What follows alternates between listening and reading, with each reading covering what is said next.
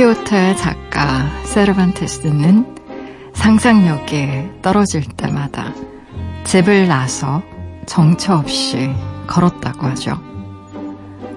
자신을 아는 이가 없는 술집에 들어가 대화하길 즐겼답니다. 작가라는 신분을 숨긴 채로 정환사가 되었다가 마부가 되었다가 그렇게 다른 사람이 되어 나 자신과 거리두기를 했다고 해요.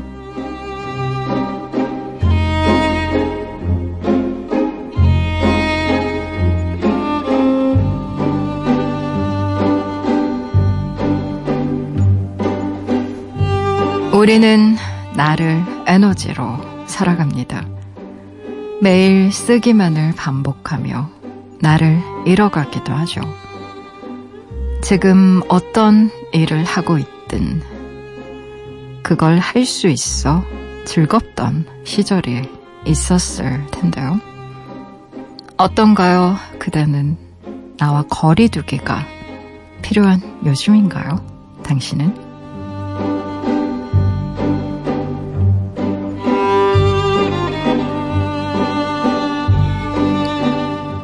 5월 18일 당신만을 위하는 시간. 여기는 라디오 디톡스 배경옥입니다.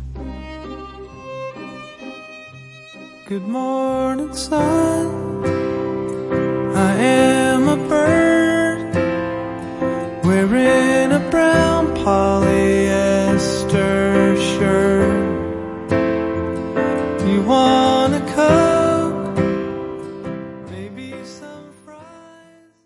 라디오 디톡스 배경옥입니다. 오늘 첫 곡으로요. 뱀펄즈의 노래 듣고 오셨어요. Still Fighting It 같이 들어보셨습니다. 지난밤 그리고 어제 하루 다 잘 보내셨나요? 저는 라디오 디톡스의 DJ 소설가 배경옥입니다. 아 그래요. 세르반테스의 이 행위, 행동 정말 이해가 갑니다. 음, 상상력이 떨어질 때 집 밖을 떠나서 정처 없이 걸으며 자신을 아는 사람이 없는 술집에 들어가서 대화하길 즐겼다. 음, 어떻게 보면 과거에 가능했던 일인 것 같아요. 요즘은 좀 작가분들도 그렇고 많은 분들이 SNS에 자신의 사진도 공개하기도 하고 또 팬을 많이 거느리신 분들 같은 경우에 얼굴이 알려진 경우도 있고 해서 어디 해외로나 나가요. 해외로나 나가야 내, 내 얼굴을 모르는. 음. 근데, 저 같은 경우에는, 워낙에, 어, 뭐, 북콘서트라던가 강연을 할 때는 뭐, 메이크업도 하고, 옷도 좀 잘 차려입고 그런데, 보통 뭐, 라디오를 한다거나, 아니면 집 밖을 나간다거나 할 때는 늘, 그냥 뭐, 슬리퍼에, 운동화에, 안경 끼고, 마스크 끼고, 마스크까지 쓰고 거의 돌아다니기 때문에 라디오 DJ가 된 이후에는 거의 마스크를 입에서 뗀 적이 없는 것 같아요. 늘 목을 이렇게 감싸 안고 공기가 좀만 안 좋아도 바로 제가 코가 예민한 편이어서 목이나 감기 걸릴까봐 굉장히 주의를 많이 하거든요. 그래서 덕분에 연예인도 아닌데 선글라스와 마스크를 거의 착용하면서 사는 것 같은 그런 기분도 드네요. 음, 여행에 가면 가끔 사람들 만날 때가 있는데, 뭐 무슨 일을 하니? 라고 다들 물어보잖아요. 저는 작가라고 얘기한 적은 단 한 번도 없는 것 같습니다. 음, 어, 그냥 재밌는 이야기를 만들어내는 사람처럼, 뭐, 이를테면, 아, 나는 무용을 춤추는 사람이야. 라는 얘기를 한다거나, 아, 내지는, 아, 나는 뭔가를 그냥 만드는 사람이야. 라고 얘기한 적은 있는 것 같은데, 음, 왜 우리가 나 자신에 대한 정보를 전혀 모르는 사람 앞에서 의외로 자신의 더, 음, 은밀하고 깊숙한 이야기를 툭 그냥 꺼내놓을 때가 있잖아요. 나에 대한 어떤 편견이나 선입견이 없는 상태에서 오롯이 그냥 그 이야기 하나만으로 상대와 대화 를 나눌 때가 있는데, 그럴 때 오히려 나에 대해서 더 많이 알게 되는 경우도 있는 것 같습니다. 음. 사람의 관계라는 게 어떻게 보면 좀 관성적인 측면이 있어서요. 이 친구는 원래 이런 성격이니까 이렇게 생각할 거야라고 의뢰짐작하게 되는 것도 있는 것 같고 또 어, 그 사람이든 관계든 그러니까 시간이 오래 되다 보면 알게 모르게 음, 우리가 좀 간과하고 넘어가게 되는 좀 무딘 것들도 있는 것 같기도 하고요. 음.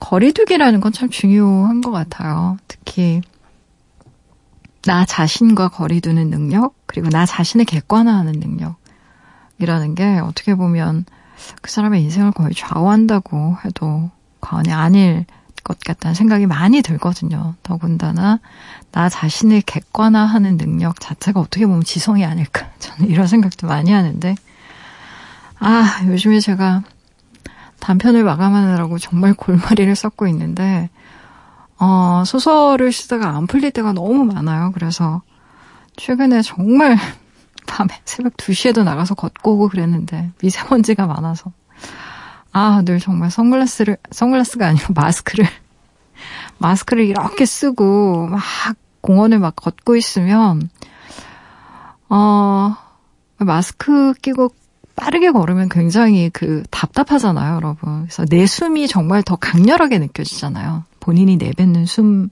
다시 마시고 들여마시고 하는 게 마스크 낀 채로 이렇게 걷는 행위니까 좀 많이 답답한데, 어, 저 같은 경우에는 그런 생각이 좀 많이 들더라고요. 와, 나는 나에게서 참 벗어나는 게 굉장히 힘들겠구나.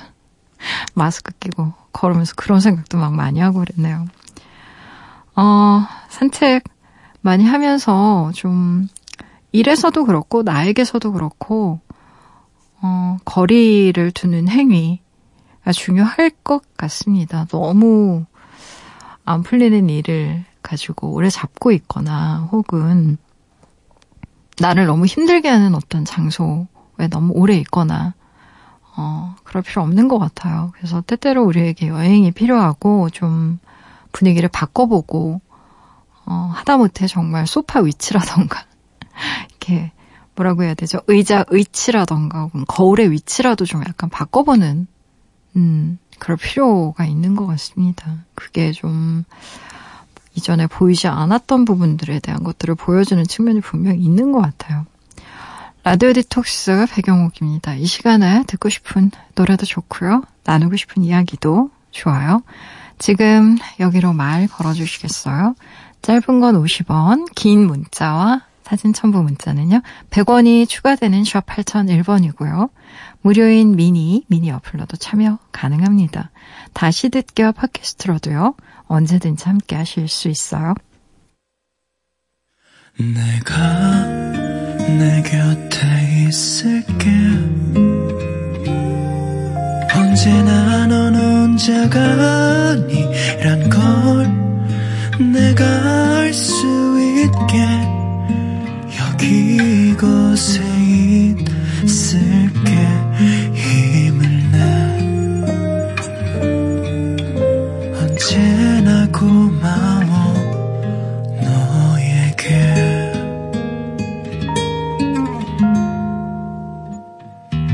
라디오 디톡스 배경옥입니다.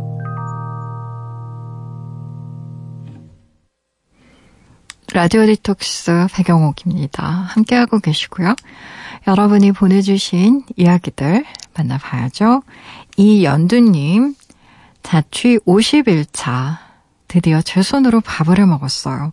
취직되고 대구에서 서울로 올라와서 그동안 적응하느라 바빴거든요. 귀찮기도 했고요. 회사에서 먹거나 배달 음식 시켜 먹거나 그렇게 살았는데요. 집밥이 너무 먹고 싶어서 저 결국 쌀 샀잖아요. 맛도 맛인데 집안 가득 퍼지는 밥 냄새 역시 좋아요. 밥이 꿀맛이라는 말이 뭔지 알겠어요. 하하 이렇게 보내주셨나요? 음. 아 진짜 밥 있잖아요. 집밥. 방금 지은 그런 갓 지은 밥, 그리고 김치, 그리고 뭐 된장찌개도 좋고 김치찌개도 좋고 반찬 많이 있지 않아도요. 밥만 바로 지어서 먹을 수 있으면 정말 맛있게 음식 먹을 수 있는 것 같습니다. 음, 결국은 우리는 쌀밥을 먹고 자랐잖아요. 이유식도 쌀로 시작을 했고, 그래서 소울푸드가 맞는 것 같습니다. 영혼의 음식. 참, 식당 밥이라는 게 그래요. 음, 뭐, 편의점에서 파는 도시락도 요즘에는 꽤 알차게 나온다고는 하지만, 그래도 어떻게 집밥에 비하겠어요. 그쵸? 쌀 사셨다고 했는데, 음, 기왕 산 쌀 열심히 부지런히 밥해서, 어, 차곡차곡 드실 수 있었으면 좋겠어요. 잘 챙겨 먹자고요, 우리. 우분옥님, 돌고 돌아, 결국 지금은 시험을 준비 중인 청춘입니다.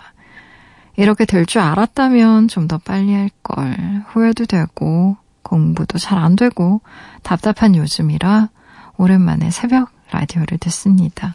박효신의 숨 신청해요, 디제이님이라고 적어주셨네요. 음, 결국은 시험 준비를 하고 계셨다는 걸 보면 아마 취업도 하셨을 것 같고, 그렇게 또 사표도 냈을 것 같고, 아르바이트도 많이 하셨을 것 같고, 그런데, 음, 이런 후회 하실 수 있죠. 그런데요, 해보지 않으면 잘 몰라요. 막, 바로 그냥 학교 졸업하고 시험 준비했으면, 아마, 어, 그 이전에 했던 어떤 그런 경험들에 대한 데이터가 없어서 또 다른 시행착오, 음, 생겼을 수도 있습니다. 인생에 그냥 공짜 점심 같은 거 없더라고요. 경험한 것들이 나중엔 다 쓸모 있는 어떤 귀중한 자료가 됩니다. 나만의 어떤 축적물이 된다고요. 너무 속상해하지 마시고요. 노래 들려드릴게요. 박효신의 숨.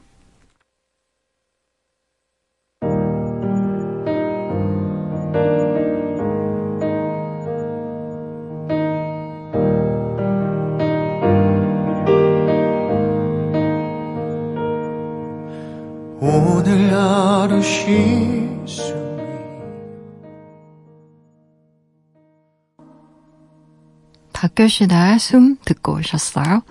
라디오 디톡스 배경옥입니다. 함께하고 계세요.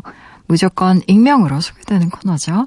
긴 사연에 긴 대화로 우리끼리 깊은 이야기를 나눠보는 시간 딥톡스.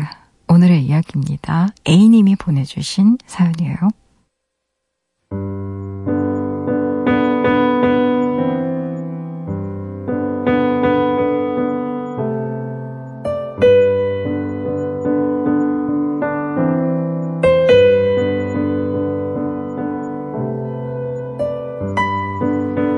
안녕하세요, 백장님.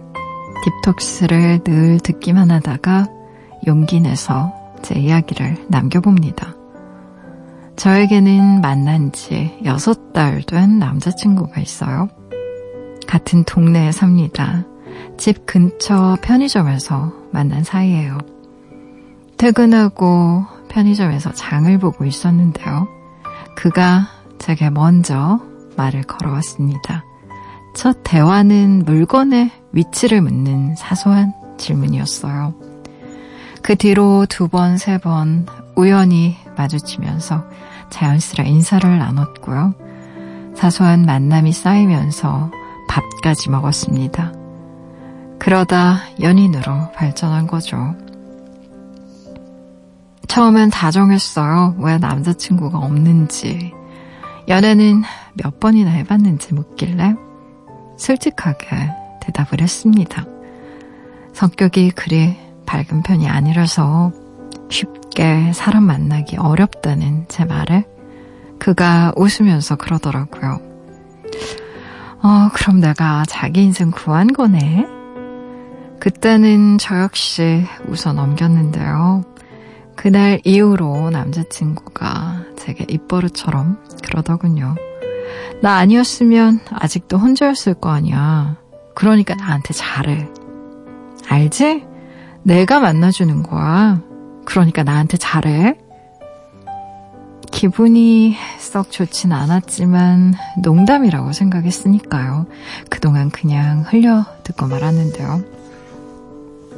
이 남자는 저를 사랑해서 사귀는 게 아니라 정말 만나준다고 생각하고 있는 걸까요? 왜 점점 말을 밉게 하는지 참고 있지만 상처받을 때가 한두 번이 아니에요. 며칠 전에는 밥을 먹는 저를 보며 그러더군요.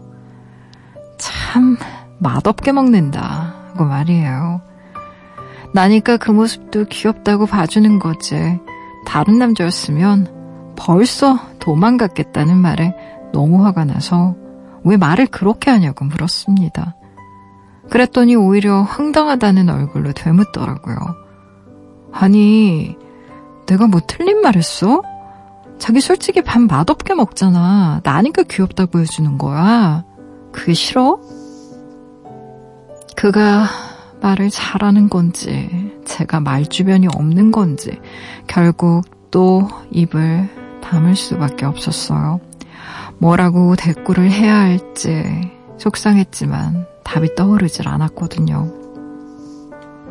그는 제가 못마땅할 때가 많은가 봐요. 자꾸 이거 하지 마라, 저거 하지 마라 간섭하면서 그게 다 사랑해서 그러는 거라고 보장합니다. 사랑하면 내 모습 그대로를 아껴줘야 하는 거 아니냐고 되물으면 표정을 싹 바꾸곤 짜증나게 하지 말라고 화를 내요. 그래놓고 결국 하는 말이 나니까 만나주는 거야. 왜 알면서 자꾸 그래? 그를 사랑하는데요. 그 사람 앞에만 서면 자꾸만 제가 작아지는 기분입니다. 그도 저를 사랑한다고 말하는데요. 왜 그 사랑이 저를 웃게 하지 않는 걸까요? 우리의 연애는 이대로 행복할 수 있을까요?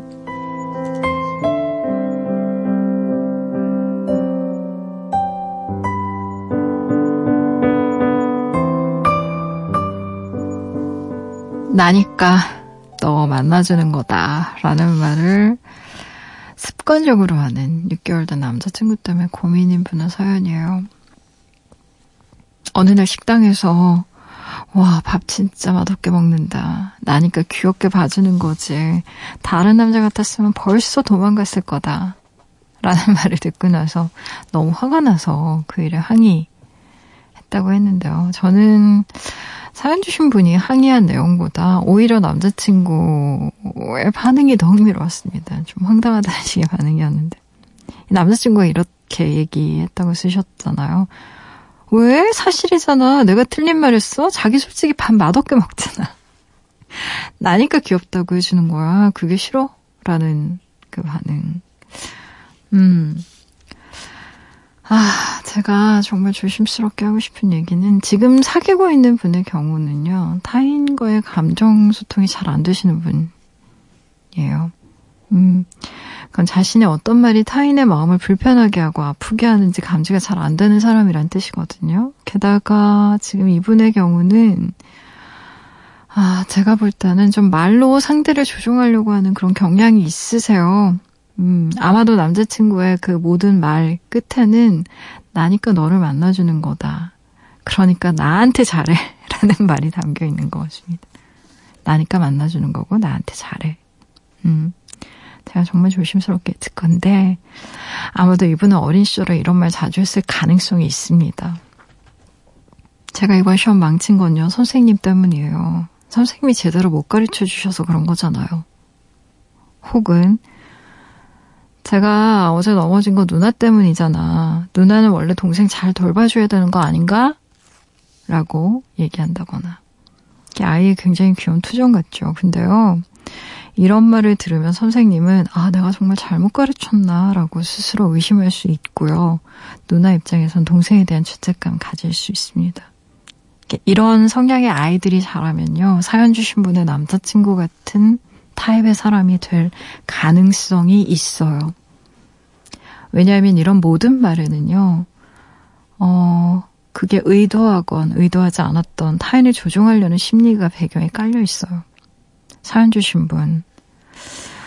어, 저는 이 사연을 읽고 나서 기분이 굉장히 안 좋았습니다. 개인적으로. 그냥 단순히 농담처럼 느껴지지가 않아요. 이분의 이런 말들이. 그리고 이건 저의 정말 주관적인 생각이니까 잘 들어보세요. 제가 보기에 이 사연은 가스라이팅의 일종입니다. 가스라이팅이라는 말의 뜻은요. 타인의 심리나 상황을 좀 교묘하게 조작해서 그 사람이 스스로 의심하게 만듦으로써 타인에 대한 지배력을 강화하는 행위라고 보통 정의해요. 1938년도에 가스등이라는 영화가 있었는데요. 아, 연극이구나. 이 연극에서 유래된 말입니다. 가스등은 영화로도 만들어졌어요. 훗날. 네, 흥미로운 건 이런 경우에는 상대에게 끊임없이 자신의 생각을 주입시킨다는 겁니다. 내가 맞고 너는 틀리다. 라는 식인 거죠. 어, 이분의 반응 중에 개인적으로 제가 좀 흥미로웠던 거. 내가 틀린 말 했어? 라는 식의 반응인데요.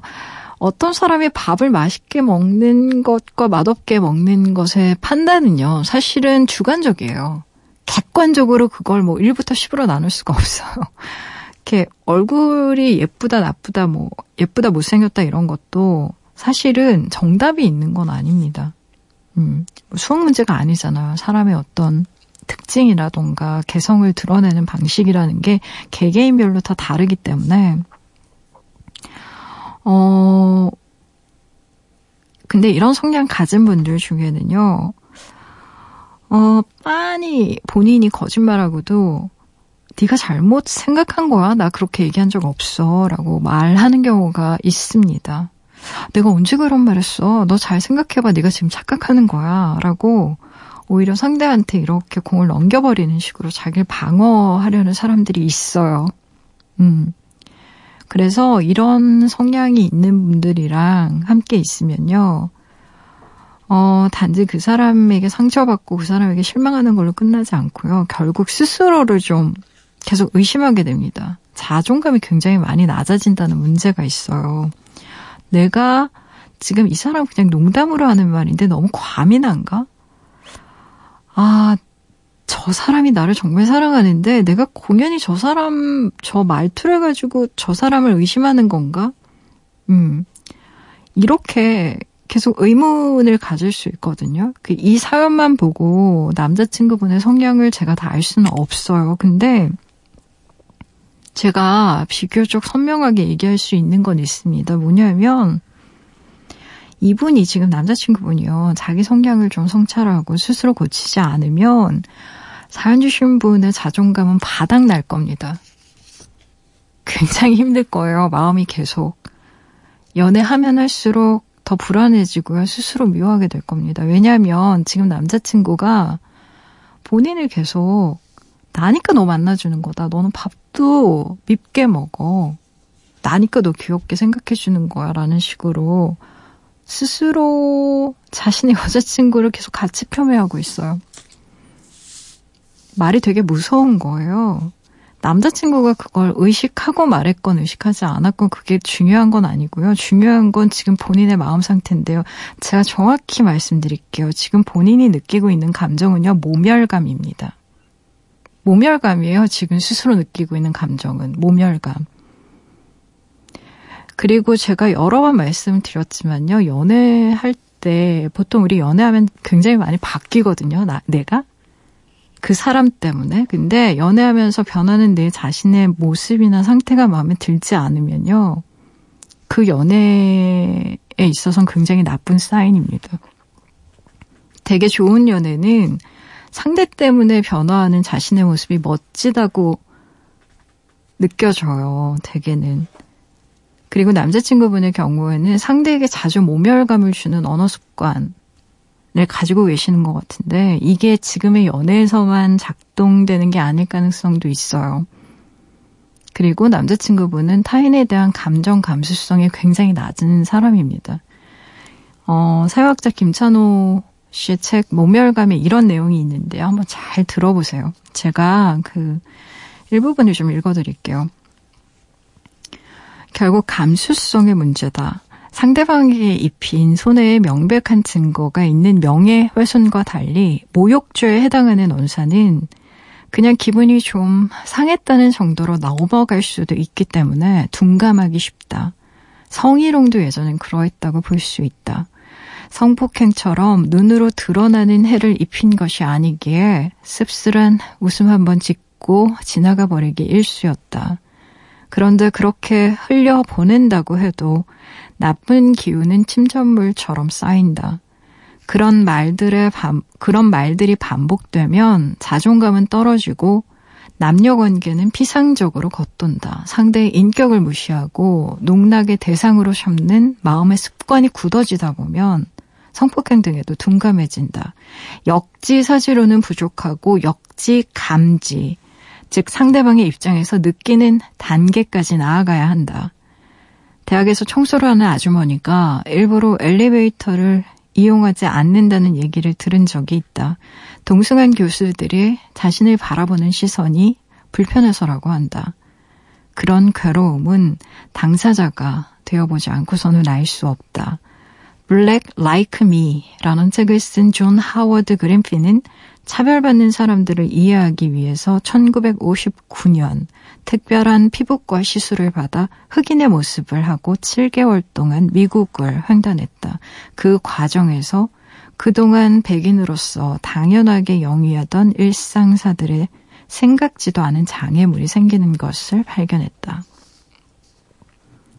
음, 이게 굉장히 무슨 침소봉되는 것처럼 느껴질 수도 있어요. 아니, 뭐, 이렇게까지 그냥 농담 한 번 한 건데, 근데 절대 그렇지 않습니다. 지금 본인이 6개월 동안 굉장히 많이 참은 것 같아요, 제 생각엔. 어, 나니까 널 만나준다. 라는 말 자체를 이제 아예 하지 말라고 좀 단호하게 말씀하세요. 이게 농담처럼 흘려버릴 수 있는 말 아니에요. 어, 그리고 그 말을 들었을 때 자신의 마음이 어떠한지에 대해서 구체적으로 대화할 필요도 있어요. 그리고 이런 분들의 경우는요, 스스로의 입장에 대한 자기 합리화가 워낙 뛰어나고 순발력도 있어서 그럴듯한 논리를 바로 바로 만드실 수 있습니다. 내가 뭐 틀린 말 했어? 이렇게 팩트 폭행이라는 이유로 막 자기 얘기를 막 떠넘기듯이 할 수가 있어요. 그래서 또 이런 분들 자주 하시는 말 중에 다 너 잘 되라고 그러는 거야. 혹은 내가 사랑해서 그렇게 말한 거야. 라는 말로 넘어갈 가능성이 크거든요. 그렇기 때문에 말보단 편지 형식으로 전달하는 게 낫고요. 제가 방금 전에 인용한 모멸감의 일부를 문장으로 적어서 남자친구한테 전달해 주시는 것도 방법일 것 같아요. 사랑해도요, 예의가 필요한 거예요. 사랑한다고 해서 뭐든 다 할 수 있는 거 아닙니다. 데이트 폭력이 육체적 폭력만을 의미하는 게 아니라고 저는 생각해요. 이런 건 역시 일종의 모멸감을 불러오는 언어 폭력일 수 있거든요. 내가 사랑하는 사람이 과거에 성격이 밝지 않아서 다른 사람을 못 만났다. 그렇다면 만약에 그게 저라면 저는 그 사람을 더 밝게 만들어주고 싶어서 많이 웃겼을 것 같아요. 일부러 내가 좀 웃기는 행동하고 그래서 그 사람 웃음소리 들릴 때마다 아, 이 사람이 나를 만나서 조금 더 행복해지는구나, 밝아지는구나 싶어서 내가 참 좋을 것 같거든요. 나니까 너 만나주는 거야. 너 하는 거 봐서 해주겠다. 뭐 이런 말 자주 하시는 분들 있어요. 연애할 때. 너 하는 거 봐서. 라는 말. 너무너무 미운 말입니다. 그거. 이렇게 언어라는 건요. 그냥 농담처럼 우리가 많이 봤지만 사실은 그 말 끝에서 오는 독이 전부 다 쌓여요, 내 몸에. 그리고 그 말을 내뱉는 순간 그 말이 나한테 안 돌아올 것 같으세요? 안 그래요. 제가 많이 여러 번 말씀드리지만 그게 다 나한테 되돌아오는 겁니다. 그렇게 생각하고 사셔야 돼요. 그렇지 않다라고 해도 서로. 근데 저는 그렇지 않다는 거 알아요. 지금 제 말이 굉장히 헷갈리실 수도 있는데, 어, 어떤 조건부를 끊임없이 달면서, 어, 그 사람보다 내가 더 우위에 있고, 내가 너보다 더 나은 사람이야 라는 걸 끊임없이 상대한테 알게 모르게 주입시키고 있는지 아닌지에 대한 생각해 보셔야 돼요. 그리고 그걸 구별할 필요도 있어요. 그 사람 앞에서 자꾸 작아진다라고 하셨는데요. 사랑하면 누구나 상대 앞에서 작아져요. 저 사람은 너무 훌륭한 사람인데 나를 왜 사랑해줄까? 어, 나는 참 보잘 것 없는 사람인데 라는 생각할 수 있습니다. 사랑하면 누구나 다 그렇게 되거든요. 근데 지금의 남자친구 같은 분이랑 연애하면 저도 작아질 것 같아요. 나니까 너 만나주는 거지. 너 왜 이렇게 밥을 많이 먹어? 어, 그렇 그렇게 밥을 많이 먹는 여자 좋아하는 사람은 나밖에 없을 거야. 뭐 이런 식 농담으로 얘기할 수는 있는데 한두 번 상대가 기분 나빠하고 얘기하지 말라고 하면 하지 말아야 되는 거예요. 상대가 싫다는데. 모 기업의 갑질 사건 일파만파 번져서 지금 결국 촛불 집회에 정말 뉴스거리가 하루도 끊이지 않잖아요. 그렇게 된 이유가 뭐라고 생각하세요? 결국 상대편이 받은 모멸감 때문에 그래요. 모멸감이 얼마나 파괴적인 감정인지를 보여주는 일례예요. 그 갑질 가족의 마음속에는 아마도 너 같은 사람 나니까 써주는 거야 라는 마음이 있었을 겁니다. 제가 드리고 싶은 제안이 하나 있는데요. 사연 주신 분. 평소 남자친구가 다른 분들한테 어떻게 대하는지도 한번 잘 살펴보세요. 음. 어, 어떤 사람이랑 사귀면 좋을까라는 질문을 가끔 받습니다. 제가 개인적으로. 그때마다 드리는 말씀이 있는데요. 어, 나보다, 나보다 조금 더 배려를 받아야 되는 그런 사람들이 있어요. 이를테면, 뭐 식당에서 일하는 분들이라던가, 경비원 아저씨라던가, 마트 직원분들이라던가, 어, 조금 힘드신 분들 있잖아요. 그런 분들 대하는 태도를 한번 잘 살펴보세요. 반말하거나, 명령한다거나 하는 식의 말투를 가졌는지 안 가졌는지. 저는 중요한 것 같습니다. 이런 것들이. 그 사람의 어떤 가치라던가 평소에 어떤 생각을 가지면서 사는 사람인지를 살펴볼 수 있는 중요한 잣대인 것 같아요. 상대를 폄훼하는 듯한 어떤 말투가 연애 안에서의 어떤 그 관계 안에서만 음, 행해지는 특정 행동이라면 교정의 가능성이 있어요. 그 남자친구가 본의 아니게 그런 부분에 대해서 잘 몰라서 막 정말 무지한 상태로 그런 얘기를 막 하는 것일 수도 있거든요, 진짜로. 음, 알면 고친다니까요. 내가 좋아하는 여자가 그 정도로 마음의 상처를 받는다라고 생각을 하면 본인이 조심하겠죠, 당연히. 조심하지 않으면 그 사랑하는 게 아니니까. 근데 이게 그분의 일반적인 특성이라면 변화의 가능성이 좀 낮아집니다. 어, 남자친구 굉장히 많이 사랑하시는 것 같아요. 사랑하는 마음을 제가 잘 알 것 같아서 마음이 아픈데, 이 얘기를 안 할 수가 없어요. 사연 주신 분. 남자친구가 본인에게 모멸감을 주는 방식으로 자신의 우위를 확인하는 사람이라면 이 연애에 대해서 잘 생각해 보셔야 돼요. 다른 사람의 약점을 꼬집고 외모에 대해서 비하하고 단점을 나열하면서 스스로 우월감을 느끼는 사람이라면 그리고 그것에 만족한다면 그 사람에 대해서 다시 생각해 볼 필요가 있습니다. 이건 정말 조심스럽게 드리는 말씀이에요. 너니까 만나준다라는 말 속에는요, 그런 너를 누가 만나주겠니? 라는 폄훼의 말이 깔려 있고요. 그건 사랑하는 사람이 할 수 있는 말이 아니에요. 사랑은요, 우위를 독점하고 덜 사랑하는 사람이 약자고 뭐 이런 거 아니에요. 그런 거라고 생각하면 그건 정말 잘못 생각하는 겁니다. 간과할 수 있는 작은 문제는 아닌 것 같아요. 저는 지금 이 사연이. 그러니까 이 부분에 대해서는 반드시 남자친구랑 한번 진지하게 얘기 꼭 해보세요. 아셨죠? 꼭 얘기해 보셨으면 좋겠습니다. 어, 음악 들어볼게요. 핑크와 네이트루스의 Just Give Me a Reason 함께 하실게요.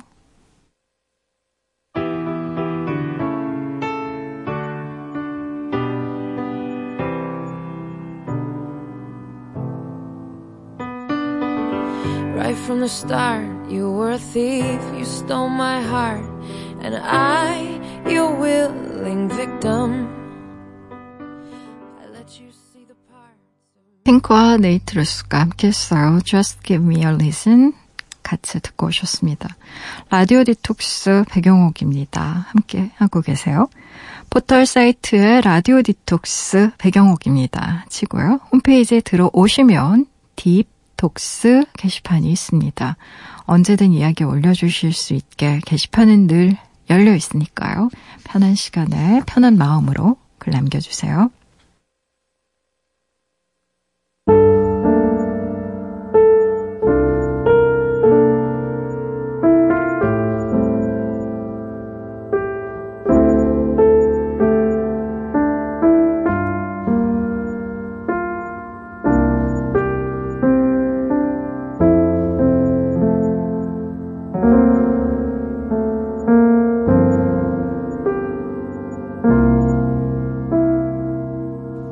라디오 디톡스 배경옥입니다. 사연 짧게 하나 소개할게요. 6933님, 백장님, 오랜만에 신청곡 보내요. 태연의 Rain 틀어주세요. 라고 하셨나요? 음, 태연의 Rain 함께 들어볼까요?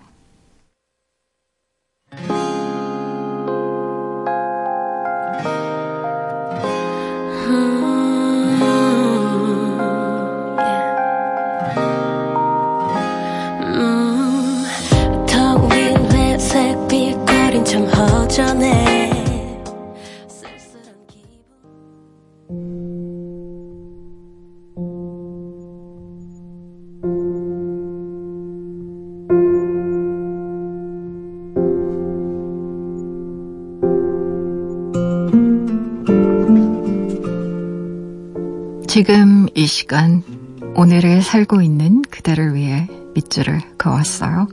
밑줄 사용법.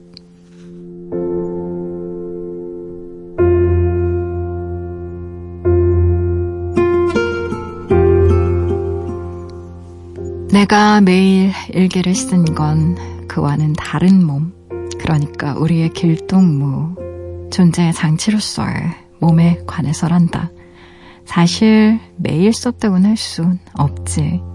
모든 걸 다 적었으리라고도 기대하지 말거라.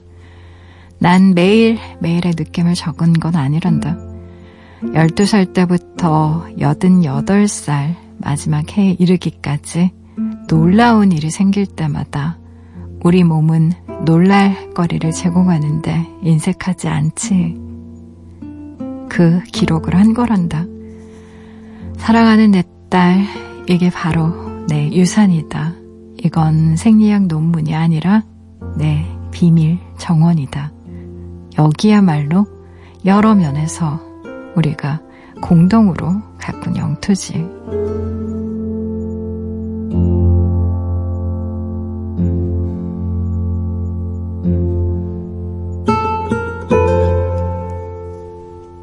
밑줄 사용법 오늘은 소설가 다니엘 페나크의 책 몸의 일기 안에서 밑줄을 그었어요. 세상을 떠난 아버지가 사랑하는 딸에게 남긴 선물 그 선물은 바로 아버지가 평생 동안 몰래 써온 일기장이었습니다.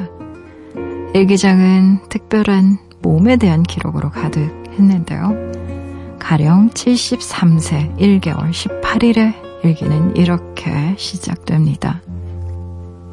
1996년 11월 28일 목요일 소변줄을 단체 밖에 나갔다. 그러나 본질적인 문제는 다른 데 있다. 내 기능, 오줌 누는 기능.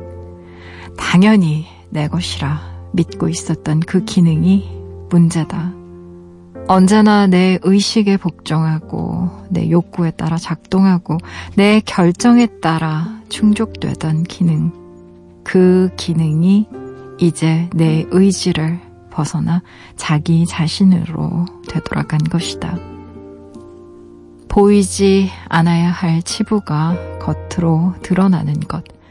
평생 감추고 입 다물고 지내왔던 것이 갑자기 눈과 손이 닿는 곳, 그것도 주머니 안에 들어있다니. 저 역시 죽는 날까지 계속 일기를 쓴다면요. 그것은 결국 낡아가는 몸과 그것과 관련된 얘기일 거라고 짐작했습니다.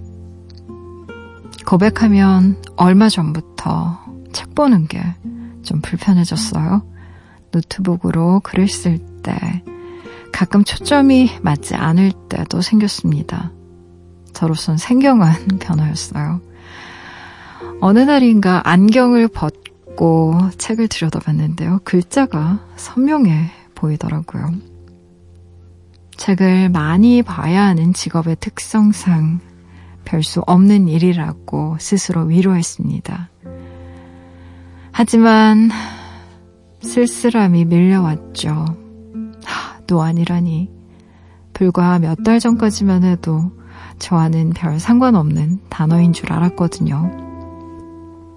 하지만 안과 의사 말이요. 지금은 초기고 점점 더 가까운 것은 잘 안 보이고 멀리 떨어뜨려야 잘 보일 거라고 말씀하시더군요. 앞으로 작업하실 때요, 늘 적당한 거리를 두고 하셔야 됩니다. 라고요. 과연 적당한 거리는 얼마만큼의 거리일까? 안과에서 집으로 돌아오는 길에 의사의 말을 되뇌이다가요. 노안의 좋은 점에 대해서 생각해내려고 한참을 길을 썼네요. 이 변화를 조금 더 긍정적으로 받아들여야 제 마음이 편해질 테니까요. 그래서 생각했습니다. 노안이 내게 찾아온 깔달근, 이제 너무 작은 일에 세세하게 매달리지 말고 좀 더 큰 세상을 멀리 보라는 뜻이라고요. 삶이나 사람을 너무 가까이 붙어서 아웅다웅하지 말고 한 걸음 떨어져 크게 보라는 것이라고 말이죠. 그게 간격과 거리에 대한 얘기가 아니면 또 무슨 뜻이겠어요? 노아는 아름다운 거리를 가지라는 제 눈의 경고이자 노래라고 생각했습니다. 마음이 한결 가벼워지는 느낌이었어요. 그래도 역시 돋보기를 쓰게 되는 날이 되면 조금은 우울해지겠죠. 아, 별 수 없네요.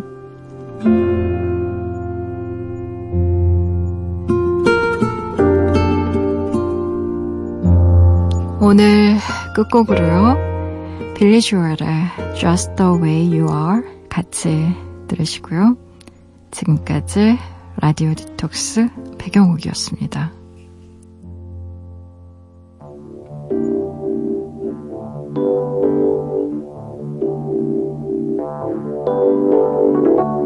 Don't go changing to try and please never let me down before.